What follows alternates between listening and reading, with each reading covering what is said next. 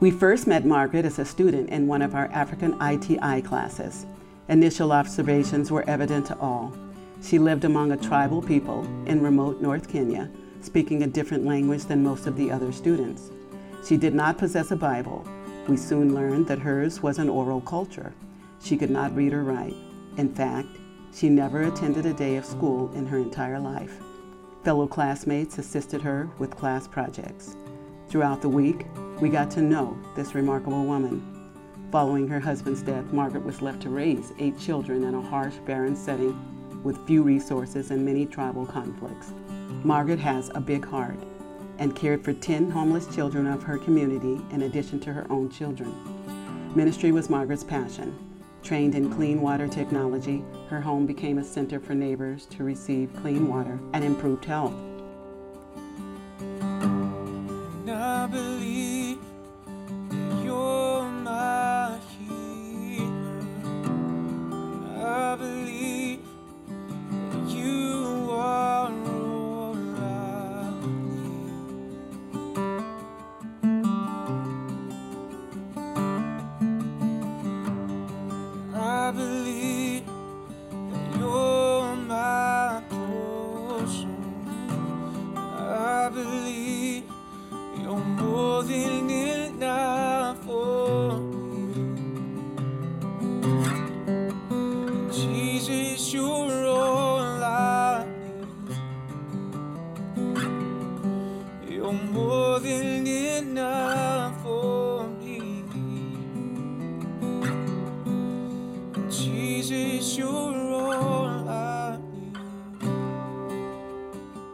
Then robed in cap and gown, carrying her own Bible, Margaret graduated from the International Training Institute. She shared the gospel through Discovery Bible studies, starting over a dozen home churches. In addition, she leads teams of leaders who now multiply the work. Margaret is an entrepreneur. To support her family and ministry, she raised livestock as a small business venture. In spring 2020, Two waves of locusts destroyed crops in the area, and the subsequent flood killed her animals.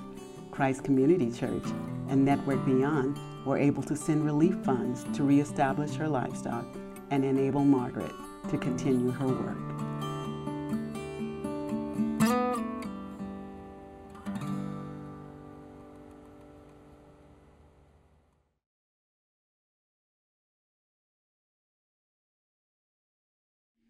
We need inspiring stories. And I know in these times that are really challenging and difficult, it's important to know that God is still at work no matter how difficult or how uh, strange your life might be at this point, and that we're all part of a bigger story that God is writing for us.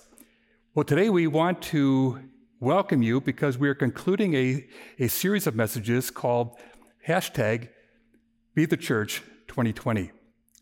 Now, we're learning that even though we can't be physically present at all times, we can still be the church. God is still at work.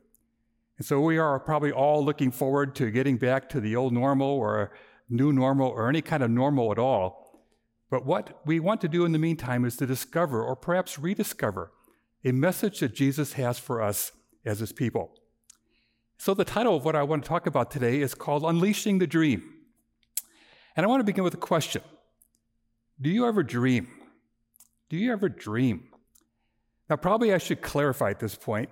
I was watching the movie Lord of the Rings, one of the films in, this, in the trilogy, and it's, it's uh, it had this part, it's kind of creepy. It's about this big giant spider that's keeping Frodo, the hero, from reaching his, his goal, his uh, purpose he has to fulfill. And this spider's trying to wrap him up in a big web. And I went to bed that night, and wouldn't you know it, I find myself in the middle of the night in this spider web dream. And I, and I spent the evening kind of, um, while I was asleep, of course, trying to both get out of the dream as well as getting out of the spider web. Uh, when I woke up in the morning, there were pillows and blankets all over the place. My wife had left the room, fortunately, in her wisdom, and I was exhausted at the dream I'd had. Well, let me just reassure you that's not the kind of dream we're talking about this week we want to talk about something much more important, something that God uh, uses to speak to us and to really connect with the world that He loves. T.E. Lawrence, who was a uh, 20th century, early 20th century author and leader, the famous uh, Lawrence of Arabia, once said this, and I thought it was quite insightful. He said there's two kinds of dreamers. He said there are dreamers of the night. And these are the people who have those uh, empty dreams, kind of like the one I've just described for you, uh, that really amount to nothing. But then let me quote this. He said, There are dreamers of the day who are dangerous people, for they may act out their dreams with open eyes and make them possible. Now let's talk about this power of a dream, because we have to be aware of something that happens to us in life. Now, when we are young, we all dream. Ask any young child, uh, what do you want to be when you grow up? Or what are your thoughts about the future? And they come up with these wonderfully creative thinking and thoughts. They have plans. They are filled with imagination and wonder about this future. And then life happens and we grow up. Now, some of this is natural. There are responsibilities that come our way. There's the wear and tear of life that is with us, setbacks, disappointments. And sometimes we just have to switch into survival mode for certain seasons of our lives. But sometimes we allow that process to become much more permanent. We grow up, we grow more than tired, we grow cynical. We lose the why of our lives and the sense of purpose that God wants us to have. And the dreams that we once had are extinguished, and life just rolls on. Not surprisingly, without a dream, our worlds tend to shrink, they grow smaller. Hope fades, fears increase, and imagination is lost. This hurts us. And it hurts the church because it hurts those we want to influence and those we want to help around us. Now, this may be surprising, but I think, I think that God dreams. Listen to this great passage. I was reading it recently in Ephesians chapter 1. It says, For he, God, chose us in him before the creation of the world to be holy and blameless in his sight. In love, he predestined us for adoption to sonship through Jesus Christ in accordance with the pleasure of his will. Now, if you're like me, you say, wow, that is kind of overwhelming. It's mysterious, and it really, indeed, it is. But this much we can say for sure that before there was a planet Earth and before there was a universe and stars in the sky and all of that, God somehow looked forward into time and he saw you and he saw me. And he saw us in this family like relationship as a son or a daughter and looked on us with great pleasure and great delight. You see, God's dream was to see people in a relationship with him uh, made possible through Jesus and his work on the cross. So, may I just say it this way God has a dream, and you're in it. Now, my question is what else is God dreaming? Is there more? I mean, has God something else that He's imagining for you and for His people, His church? Let's talk about this. Now, in God's creative design as He made us, He gave us this wonderful uh, capacity to have mental images that come to our minds. For example, we are wired to be able to relive and remember past events and people. Uh, I'm sure all of us could answer this, uh, this statement. Remember the time when we did this? Maybe some family experience, maybe some person in your life is very special. And, and even though you maybe have never seen that person in many years, or perhaps uh, they've, they've died and gone on, uh, you still remember them with fondness and vividness in your lives. And, and we're wired that way to be able to form these mental images of people and situations and special occasions. But we're also made with the capacity to look ahead, to look forward into time and anticipate a future. In a sense, to see things that have not yet happened, to dream about the future. Now, there's a spiritual edge to this as well, because in the early days of the church, it says God's Spirit was given to people, His people. And as part of that experience, God used dreams to communicate to His people. In fact, it says in one passage there in Acts chapter 2 that he, the Spirit would give dreams and he would give visions that would result and be part of this present age. Now, the fun part of that verse for me is that it says to old people, praise God, but also to young, to men, and to women, that all of us are included in this. Some of us do that better than others, but, but God has this wonderful knack, and we, is, we are built as people to know dreams and to experience them. August 28th, 1963, was a very special day in our nation's history. It was a day that was marked singularly by a speech. Now, 200,000 plus people gathered in Washington, D.C. in a very hot, very sunny, very humid day to hear a speech that was only 17 minutes long.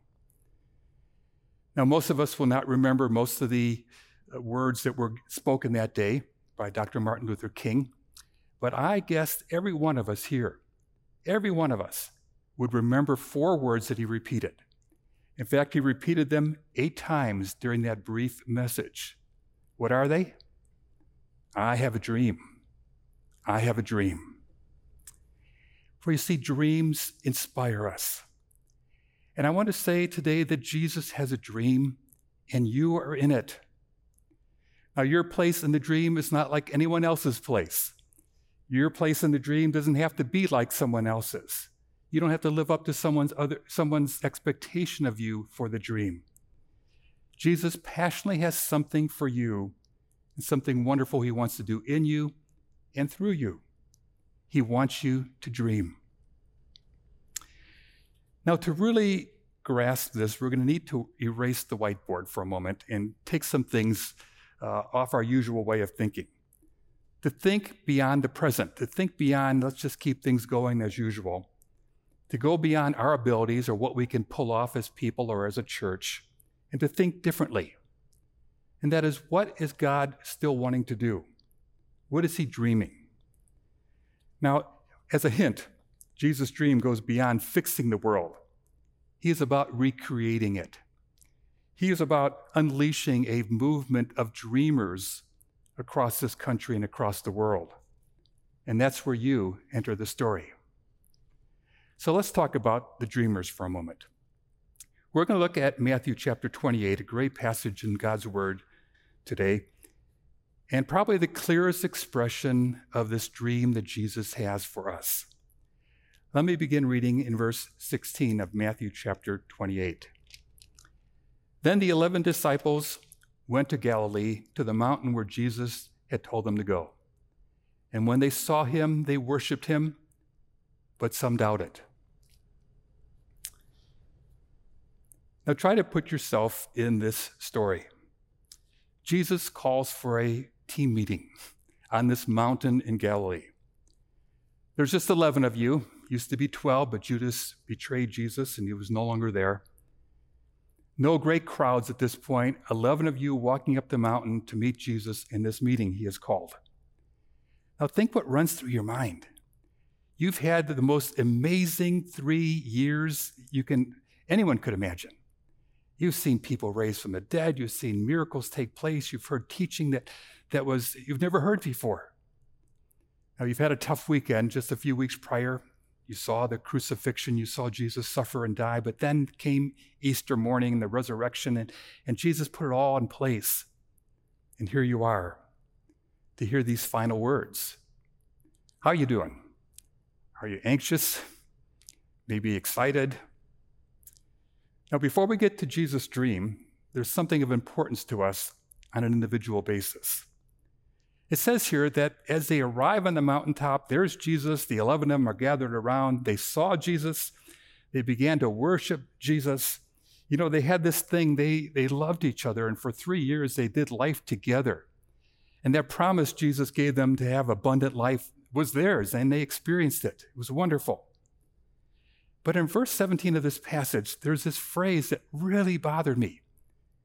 And it says this, but some doubted. I mean, it almost seems like it's out of place. Some doubted. Because when we think of the, these biblical disciples, what comes to our mind? Oh, I think words like uh, unbridled faith and uh, boundless courage and, and off the charts ability. Superstars. These guys are the guys that, that made it happen. And I think of myself, whoa. And there's this huge gap that, that's pretty big between the superstars and, and me. We have a funny acronym we have developed, especially during the coronavirus time, um, and, and really played it well, but this, this word GOAT, greatest of all time. And it's kind of humorous to, to listen to the discussion. Who is the greatest basketball player of all time, the greatest baseball player? It doesn't matter what field of interest you have. Who's the greatest of all time? And the strange thing about that discussion is, and I realize we're just bored, so it's okay, but the strange thing about the discussion is um, there's always a gap between the greatest of all time and us. And we can't do what they do. We can't hit a golf ball or hit a baseball like, like these great, great players do. Some years ago, I wrote a book called Unleashed, and my purpose was trying to dispel this myth that God only works through these, these great Christian people. And I highlighted some of my heroes. I get, to, I get a chance to work with some of the most amazing people on the planet. Now, most of them, if you were to see them, would be very mid range in terms of their ability. None of them are famous. Some can't even read or write. Some are hearing impaired, but they're amazing, amazing people. If you ask me, was it a great book you read or you wrote? I say, no, it wasn't a great book, but it was a good book about good people doing really good things in the name of Jesus. For here's the reality God works through broken people. God works through the not so perfect. God works through the doubters, bringing all those things to Jesus and who are simply willing to trust Him. Now, we got to get to this dream because this is really the fun part. In Matthew 28, verse 18, it says, Jesus came to them and said, All authority in heaven and on earth has been given to me. Therefore, go and make disciples of all nations, baptizing them in the name of the Father and of the Son and of the Holy Spirit, and de- teaching them to obey everything I have commanded you and surely I am with you always to the very end of the age. Now, as we read those words in our English Bibles, we could be confused or think that Jesus is giving a, a list of things to do. Be sure you do these four things um, after I leave. Almost a to do boxes on a sheet that he's handing out. But in the language of the New Testament, in the Greek language, the, the directive is very clear and very straightforward. Jesus' words are not a series of instructions or a bunch of stuff to do, but really just one straightforward imperative that's surrounded by three participles. So let me make that simple and just say this is how it reads. And Jesus said, Make disciples of all nations. By the word nations, there is the wonderful word ethne, where we get our English word uh, ethnic, cities and, and all, it speaks of people groups, different kinds of people. Make disciples of all nations. That's the dream. Make disciples. The other verbs here are in participle form.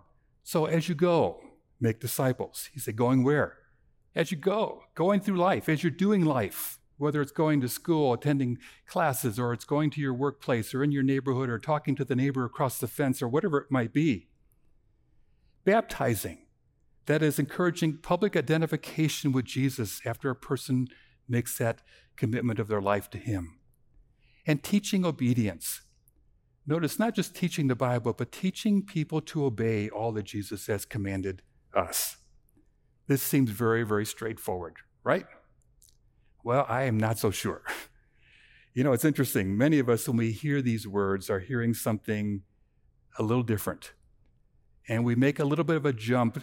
It's like we have a filter and we're filtering Jesus' dream before we apply it. For example, are any of you thinking right now, oh, these are inspiring words. This is such great stuff. You know, those GOAT people, they need this in their lives. Boy, I, I just think of missionaries and pastors and Christian leaders and church elders. They got to get this point. I mean, the greatest of time, all time, need this. If you're going to Africa, you really got to get this one. And we forget that Jesus was speaking to doubters. The people were thinking, I'm not sure if I can do this. I don't know about this. I'm just an ordinary person, an ordinary man or a woman or child or whatever. Some of us are thinking in terms of, of evangelistic rallies at this point. We're imagining that these 11 are gathered around Jesus, and Jesus is saying, Thomas, like you to go to India. You don't know where that is, but I'll show you. And uh, Andrew, can you take Africa? And, and uh, Peter, can you handle Europe? Of course you can. And, and, and we think about this, have big rallies, and that's the way it's being done. And so we think, ah, only GOAT people can do that, not me. But can we erase those misconceptions and just hear what Jesus is saying? Yes, the calling is big and it's inclusive, all nations, all ethne. But the calling is also small. Make disciples. You see, it's you and a few. Jesus' dream reveals the why, the why of his heart. And deep down, Jesus' longing is this that the all would hear. It says he is not willing that any should perish, but all would come to repentance. And yet it was the small. He talks about leaving the 99, the many, and seeking the one lost sheep, the few. Jesus has a dream, and you're in it. Now, what does this look like? Let me close with some examples and some people that I just love, just wonderful people. As you know, we have two grassroots organizations that have been birthed, and one of them is called Network Beyond, which is a, a uh, wonderful organization that works globally. We have hundreds of volunteer leaders with us who are doing a great job around the world in a couple dozen countries. And we have For the City Network, which is doing similar things on a local level here in our own community, trying to make a difference. Six years ago, I was India, in India, and I remember this scene so vividly. I, I saw this one young girl. She had been rescued out of the sex trade um, she looked like she should have been in the junior high band. She was such a sweet little girl, and she had gone through such horrendous, horrific things in her life. And my heart just broke when I saw her. And the girls who had been cared for by our partners there, um, they put on a big dinner for us. It was very, very special. We had dinner. And at the end of the dinner, this young girl said, I wrote a song. I knew you were coming, and I wrote a song for you, and I'd like to sing it. And so she stood up and she began singing this song. And it was about how Jesus now made her safe and how Jesus rescued her. And honestly, there was not a dry eye in the place, and we're all bawling here as, as people from the US. But it was such a precious story. I saw her in February of this year, and I noticed her right away, and we connected and we were talking. And I said, Are you still singing? She says, Oh, I love sing, and I love the right music. I said, What are you doing now? And she says, You know, it's interesting. I've come back to this same home where I once lived, and now I'm investing my life in the lives of these young girls who had the same experience as I did to help them come through this. And there's a sparkle of joy that she has. You see, Jesus has a dream, and she's in it. I'd like you to meet Ambrose. Now, Ambrose is Kenyan, but right now he is stuck in South Sudan for four months away from his family. And he was saying, I'm, I'm here, so I might as well just get about this, you know, and do something and live out the dream of Jesus. And so he has been meeting with groups of people in what they call discovery Bible studies. And basically, just open God's Word. The group reads the passage. They talk about it. What is God saying to you? What can I do from this passage? What do I need to do to follow God? And, and they pray for each other. They encourage each other. Uh, this is Christians, Muslims, animists, doesn't matter who you are, you're welcome to be part of this group. Great. What, what are these groups? Are they churches? I don't know what they are. But they're wonderful and they keep multiplying. I was talking to him yesterday morning, and he said people everywhere are responding to the gospel. There's new groups starting like this every day, so that now there are several hundred of these small groups in this Islamic community in Sudan. By the way, this is not easy. Uh, he's been shot at, he's been bombed by airplanes, he's had to race through a desert on a motorcycle. Uh, he would make James Bond envious at the exploits of his life, all in 120 degrees. I'd like you to meet Turu. Turu, she's just a lovely lady. She's quiet. She's behind the scenes. She's a, a servant. She makes coffee from us, for us, rather, from her homeland in Ethiopia. Wonderful lady. She had a heart to help women support their families, and so she started these little micro business groups of women. It doesn't matter what they believe, they just come together and they, they learn how to do their business better. They sell eggs and chickens and those kind of things to support themselves. And she's been very supportive, and she brings in Jesus into the conversation. And there are nine of these groups right now that she is leading. But you know, it's not just out there, it's right here as well. There are Christ followers right here who are meeting with former gang members and people from prisons and investing in refugee and, and international neighbor folks in town. We see employers who are interested not only in the work they can get out of their employees, but they care about their family and they, they bring Jesus into those relationships. We have people who bring and bake coffee cakes for new neighbors moving into homes and, and build those relationships and communication with folks. You see, the dream of Jesus is not rocket science. It doesn't require a theological degree. It's just saying yes to the dream. To say to Jesus, I'm in. Now, we've been witnessing a small slice of this globally, uh, especially in our network Beyond Work.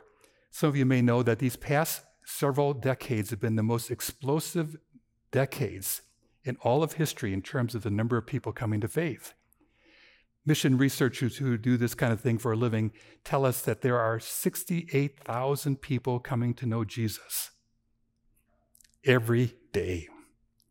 Every day, on average, over 20 years. This is incredible.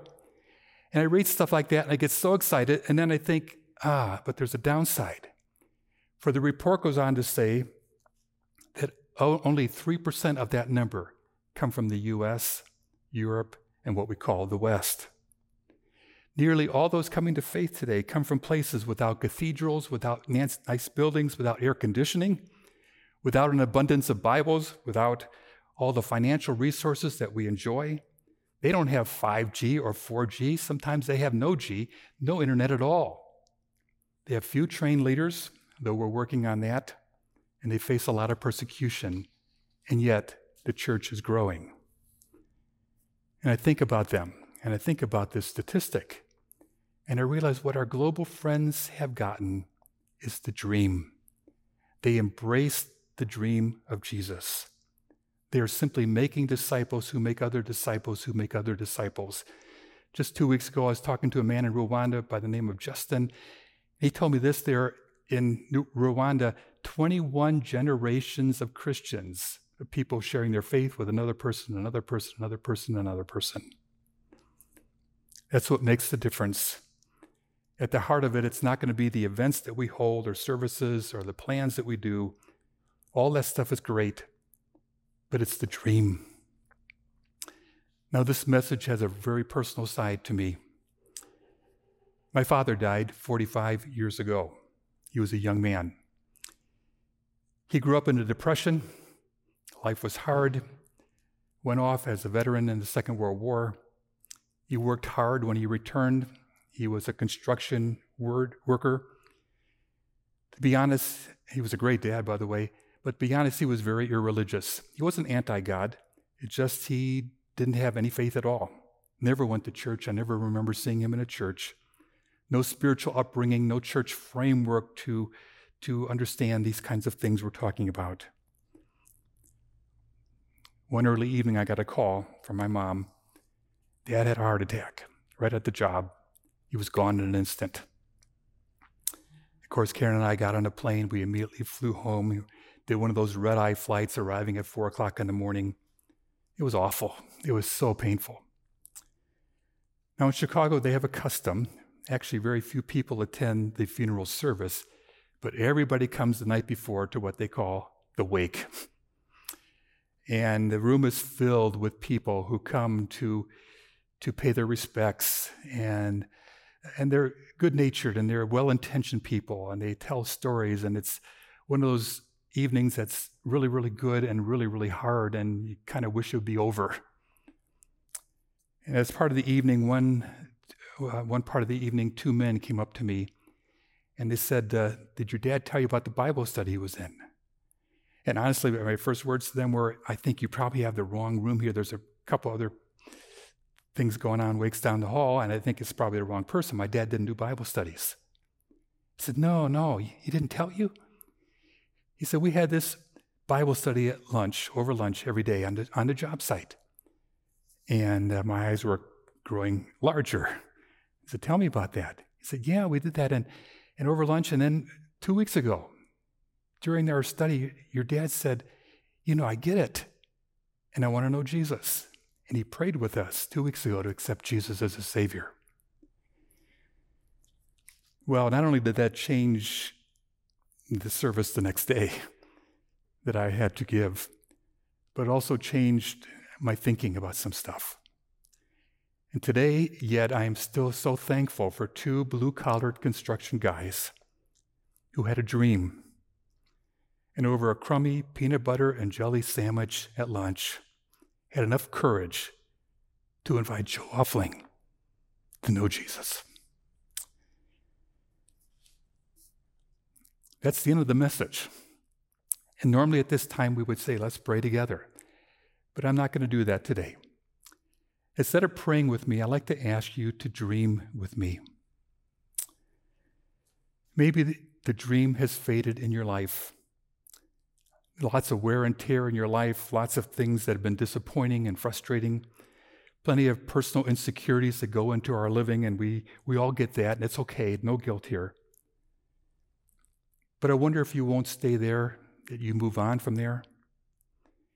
Would you, wherever you are, hear what Jesus is saying and just connect with Him? That if you don't have a relationship with Jesus, maybe this is the time to say, even with your doubts and all the questions, Lord, I want to know you, I want to follow you. If the lights have gone out on your dream, maybe a prayer, Lord, help me dream again. Show me your heart.